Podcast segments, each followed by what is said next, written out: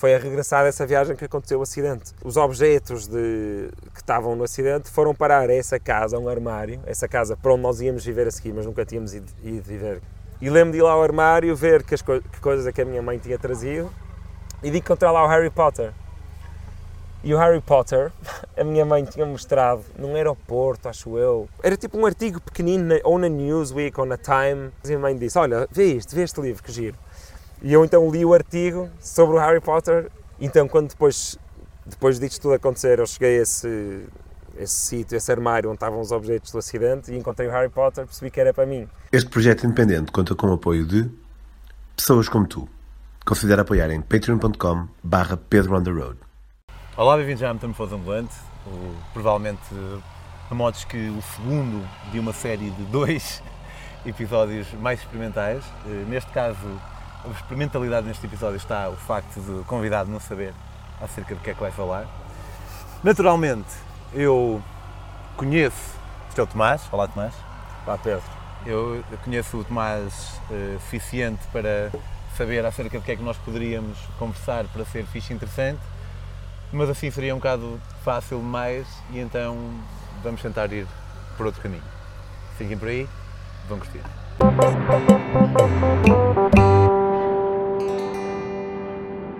Olá Tomás.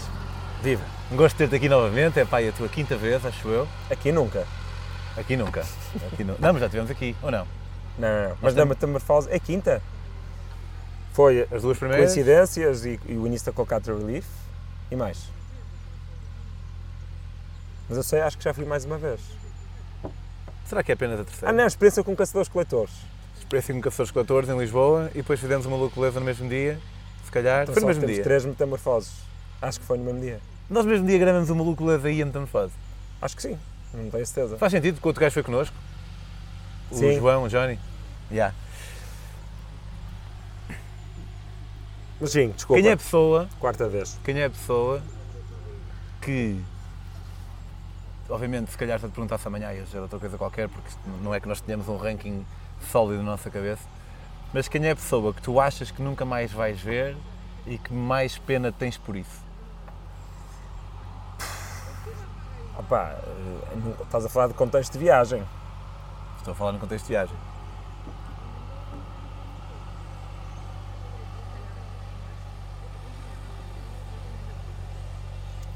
calhar um dia ainda me hei de cruzar com ele, mas havia um rapaz na minha escola do Zimbábue. Não soa muito bem, porque eu acho que o nome dele era Chengi, mas não tenho a certeza absoluta. Mas lembro que era uma pessoa. Eu, nós nessa altura vivíamos em Moçambique, no Chimoio.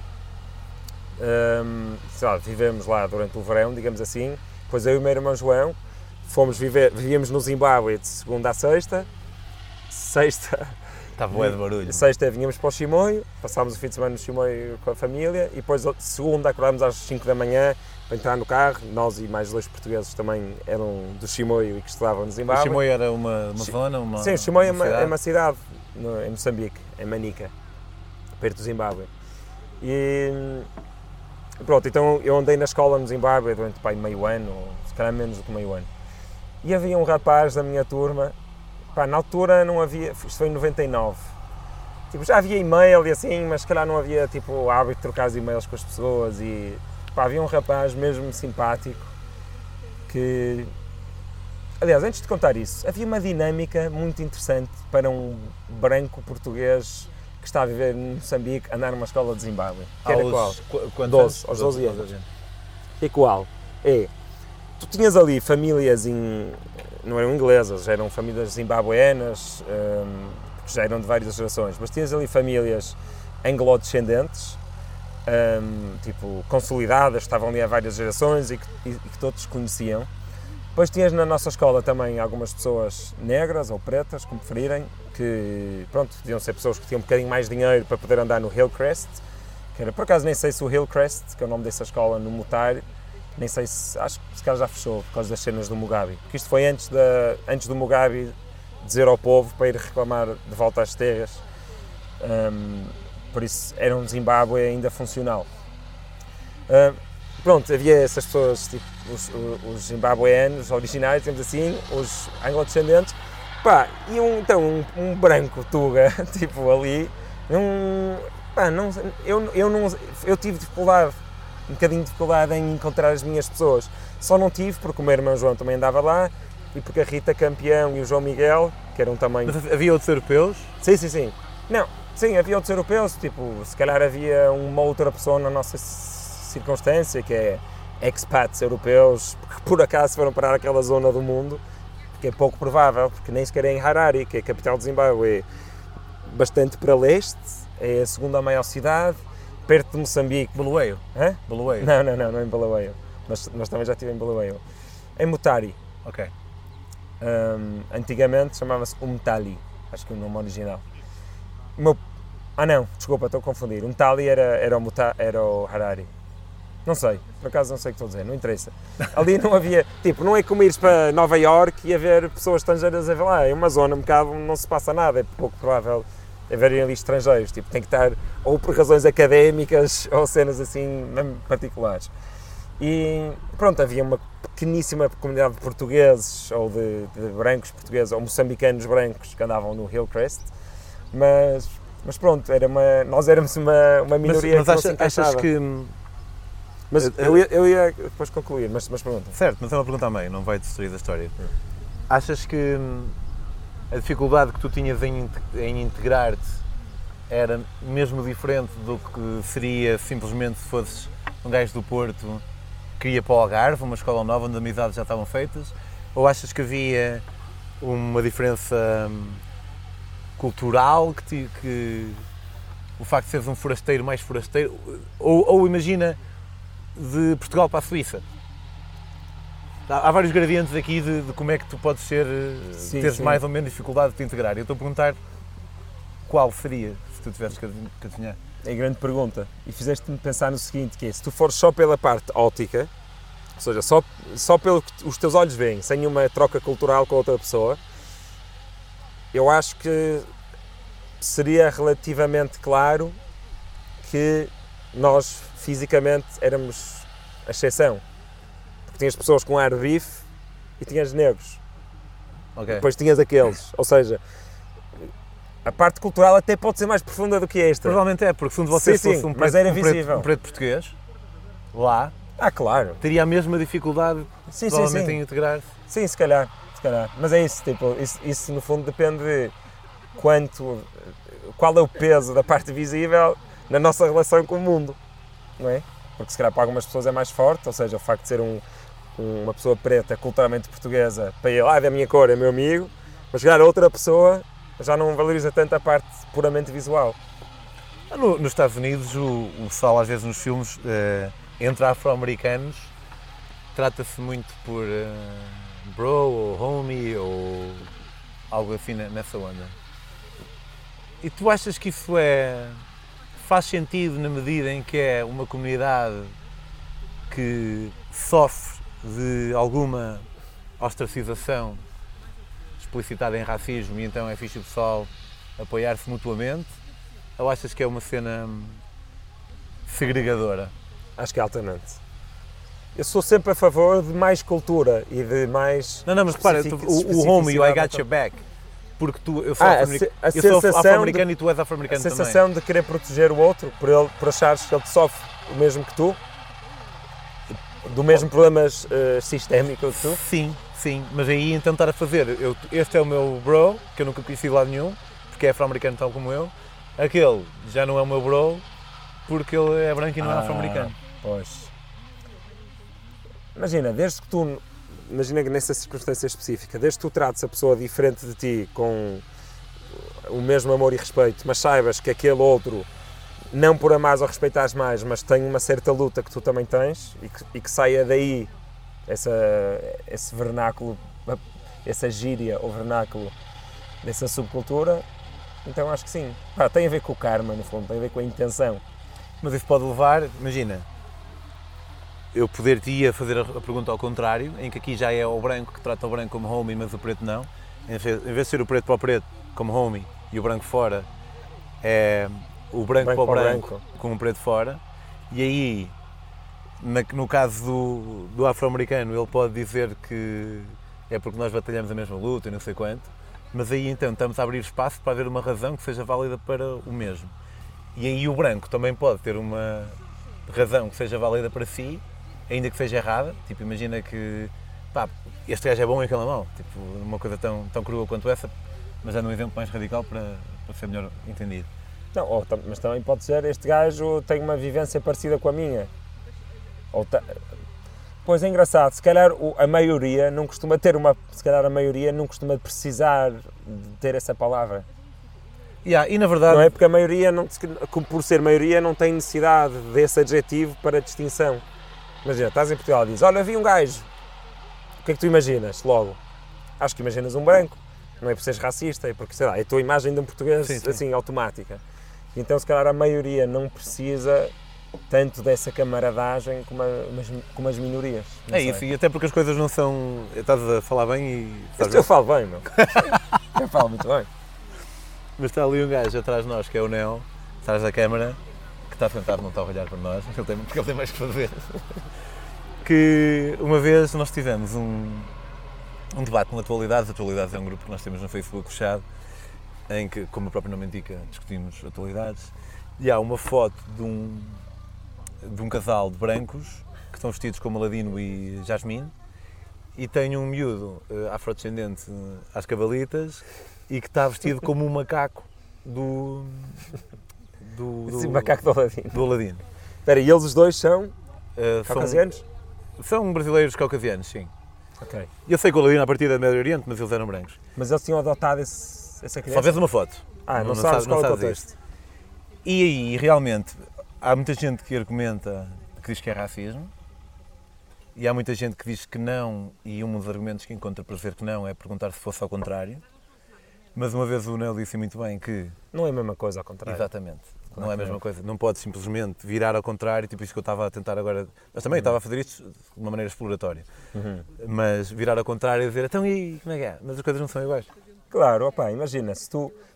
Olha, uma- um avanço civilizacional que eu testemunhei na minha vida, e não há muitos. Não há muitas. Não há muitos que eu consiga apontar assim de forma tão binária. Tipo, Ok, eu também reagi como, um. se, eu- como se eu conseguisse pensar para 200. Mas... Não, quando eu digo avanço civilizacional, é, não estou a falar de tecnologia, estou a falar de um avanço moral, daqueles que nós às vezes falamos, o que é que vai ser, o que é que vamos achar que estamos no futuro, Sim, que estamos sim, a falar sim, hoje em sim, dia. Ok, não estou a falar de tipo, aparecer em stories, quando já havia post, estás a ver? Estou a falar de coisas Coisas- morais. Sim. Foi, pá, eu comecei a ir ao Estado de Dragão com, pá, 8 anos, em 1995. E fui bastante ao Estado das Antas, depois a questão do Dragão. E fui, não é? Fui bastante ao Estado das Antas e ia com o meu irmão mais velho e com um amigo dele, Zé Bola, um abraço Zé Bola, se estiveres a ver isto. bola, se a ver isto. Ia com o Varinho, o Álvaro Parente, íamos assim, ia normalmente eu e amigos do meu irmão e pá, se- quase sempre, em- quase sempre que havia um preto na outra equipa, o estádio começava todo, uh, uh, uh, uh, uh. Eu nunca presen- Eu sei que isso é uma cena, mas acho que não me lembro de presenciar isso. Era, opa, se calhar estou a exagerar, mas era uma coisa normal. Era se, o- se, se tivesse a jogar contra uma equipa que tivesse um preto, principalmente se ele fosse bom. E se fosse o Benfica em vez do Rio Ave, por ah, exemplo. sim, se fosse Benfica. Era Imagina o Mantorras, se calhar. Não, Mantorras, Não estou a dizer que é estava- um bocadinho mais tarde, mas se calhar. Mas alguém como aconteceu. Sim, alguém como ele.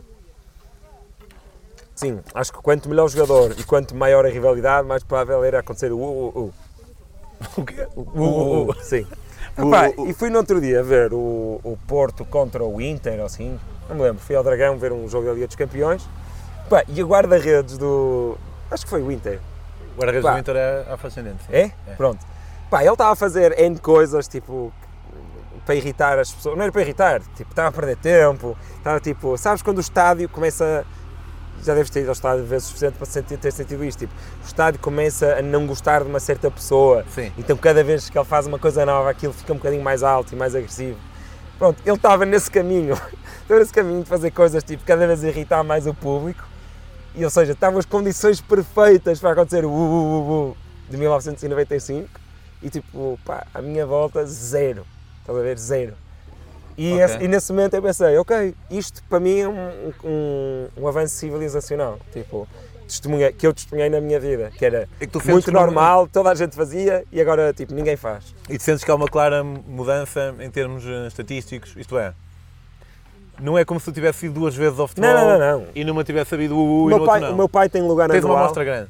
uma maneira do meu pai estar com os filhos que viveram, que já não vivem em casa, mas que neste momento os meus outros dois irmãos estão fora, por isso não conta, mas acho que uma das maneiras, se calhar, que ele tenta manter sempre essa conexão é através do Futebol Clube do Porto. Então, tem, eu tenho, o meu pai tem um cartão de sócio do Porto em meu nome, com lugar anual, que é dele, mas que tipo todos os jogos eu estou convidado, percebes? Está com ele. Então, pá, vou com alguma regularidade, tipo quando são jogos grandes, senão, senão vão mais os meus irmãos e amigos deles. Mas é isso, vou com alguma regularidade para ver que já não ouço. Agora, outra questão. Na cabeça de cada um, quantos estão com vontade de fazer um u, u, u, u, que só não estão a fazer porque ainda ninguém começou a fazer? Com Eu uma, acho- chama de, uma chama de racismo. Isso é interessante, mas não é tão importante.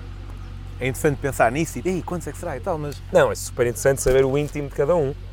Olha, eu, isto é, é, contrariamente à, à tua experiência, que, que é fundamentada com várias experiências, Não, a, e- a minha e é continuidade. no- E continuidade, sim. O empirismo também é, é ciência, não é? Sim, menos quando são negacionistas. Se tiveres uma amostra. um gajo, quando não está nada à espera, leva aí. O gajo com- a falar da África e o gajo, pumba! Mas uma vez estava no. Também foi ver. Eu, eu só vou ver jogos europeus. E eh, ao meu lado estava um gajo, o Marega falhou um golo. E o gajo, trepo! E eu disse: Olha aí, racismo, meu. E o gajo, disse trepo, não disse preto. Oh, Tipo, quão fodido. Quando, tipo, é, é religioso? É, Isso para mim é ele arranjou uma maneira de ser racista, mas convencendo-se a si próprio que não está a ser. Nem sei bem. Nem sei bem como explorar a mente desta. de- Isso aconteceu-te a ti? Aconteceu a mim, juro-te. O gajo estava no lado esquerdo, não me lembro do jogo. Mas não é meio na Gabriela, brincadeira. oh, Gabriela, lembras quando fomos ver um jogo da Liga dos Campeões do Porto? Qual era a outra equipa, lembras-te? Ah pá, foi um jogo que a Gabriela também foi. Mas tinha muitos trepos? Eh, o Porto tinha uma arega. Mas. Mas isso é muito estranho, porque ele sabe que não pode dizer aquela palavra, só que é uma coisa como quem ouve um professor da primária dizer uma regra e não pensa nela. É um obediente. Esse gajo era um obediente. Esse gajo de certeza que se vacinou. Ou é um rebelde. ou é um rebelde. Esperto. Mas imaginar que. Não, ok, é obediente ao ponto de, de já não dizer, mas que pá, não percebe porque é que as pessoas lhe andam a pedir para não dizer. Nunca pensou naquilo, só obedeceu. Só obedeceu à norma cultural nova de não poder dizer aquilo. Tipo, acriticamente ouves, não posso. Tipo, não posso dizer a palavra preto. Sim, é isso. E então estavas lá em- no Zimbábue. Ah, e estava isto porque tu me perguntaste, tipo, uma pessoa que já. Sim, sim, que- sim, sim. Isto não foi numa viagem, não é? Por acaso. Foi a viver em Moçambique. Mas uma pessoa apanha os pretextos que pode. Sim, não, e para mim, como eu viajo tanto, tanto tempo, para mim, seis meses, nem é considerado viver. Só mais uma viagem. 126 países. um, Chengi.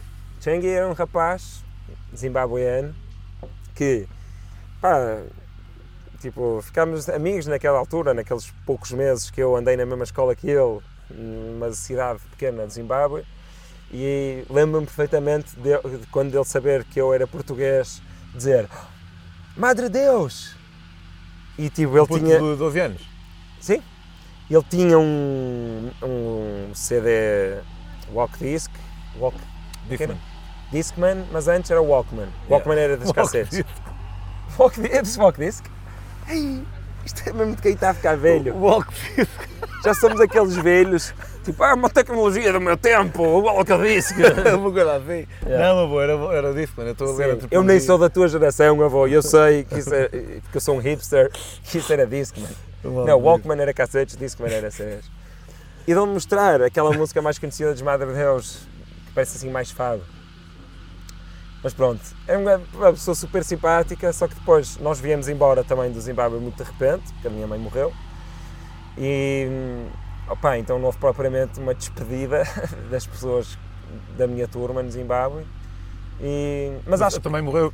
E vocês vieram para Portugal ou foram para Moçambique? Portugal logo, tipo, no mesmo dia.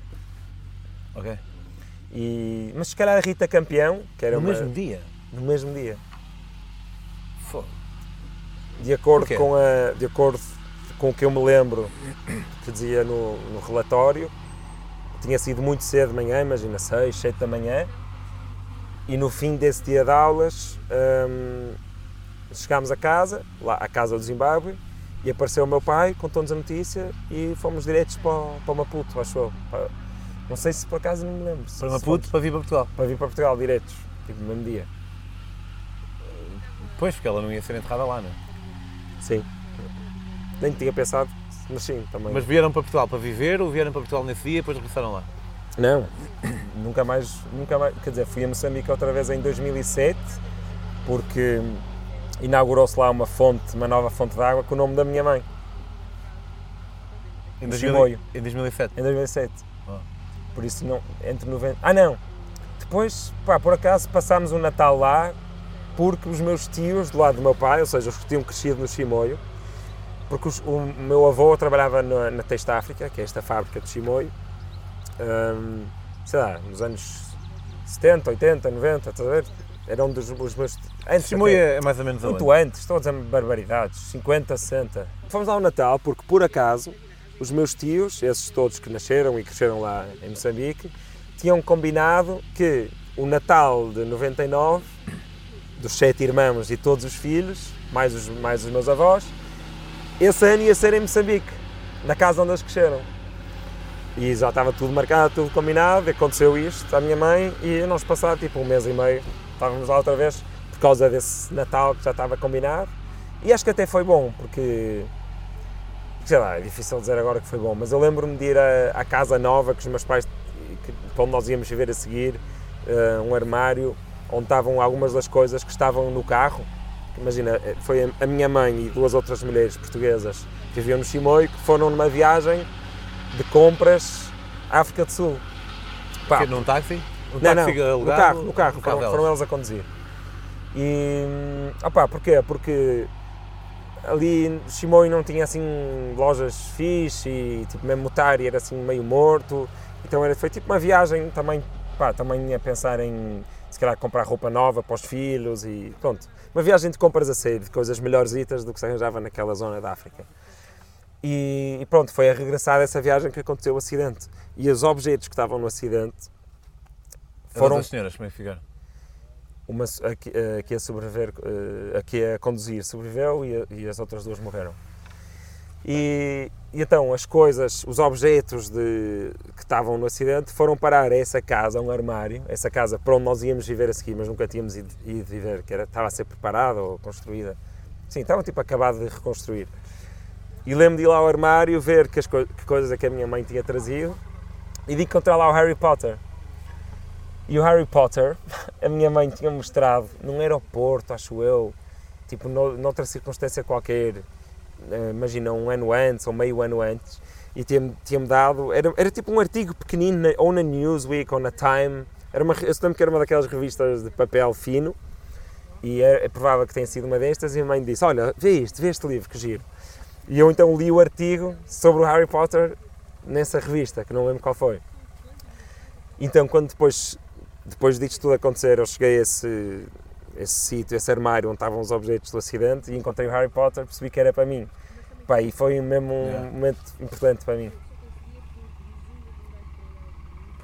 E estava meio partido, estava assim meio rasgado, sabes? Tipo, estava com um ar de quem tinha estado num acidente. Obrigado. Eh, a beleza de- deste menino é que uma pessoa pode começar por aqui e ir dar uma grande volta e depois até ter um episódio que saia tão intenso e profundo e bonito como este. Por acaso acho que. eh, aliás, acho que mesmo sem gravar nunca falamos muito também. Foi não, e, e acho que nunca tinha falado, não, acho que nunca tinha falado muitas destas coisas assim em público. Assim ao detalhe. Obrigado. E tchau, tchau.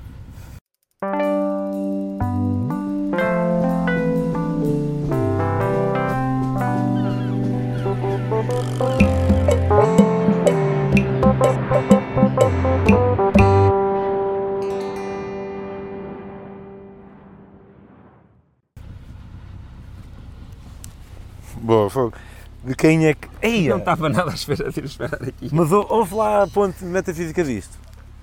Ei, foda-se! Isto é muito meta, meu! Sim, a pessoa que tu que nunca mais vais falar. Eu ia responder a minha mãe no início. Ei! E por isso é que te perguntei, mas num contexto de viagem. Ouve, isto guionado não ficava tão bem, porque no fundo, e é preciso saltar a. Pois é, foi o que aconteceu. Foi o que aconteceu. Qual é a pessoa que tu provavelmente nunca mas mais vês? mesmo. A primeira coisa que eu pensei foi a minha mãe e por isso é que te perguntei, contexto de viagem.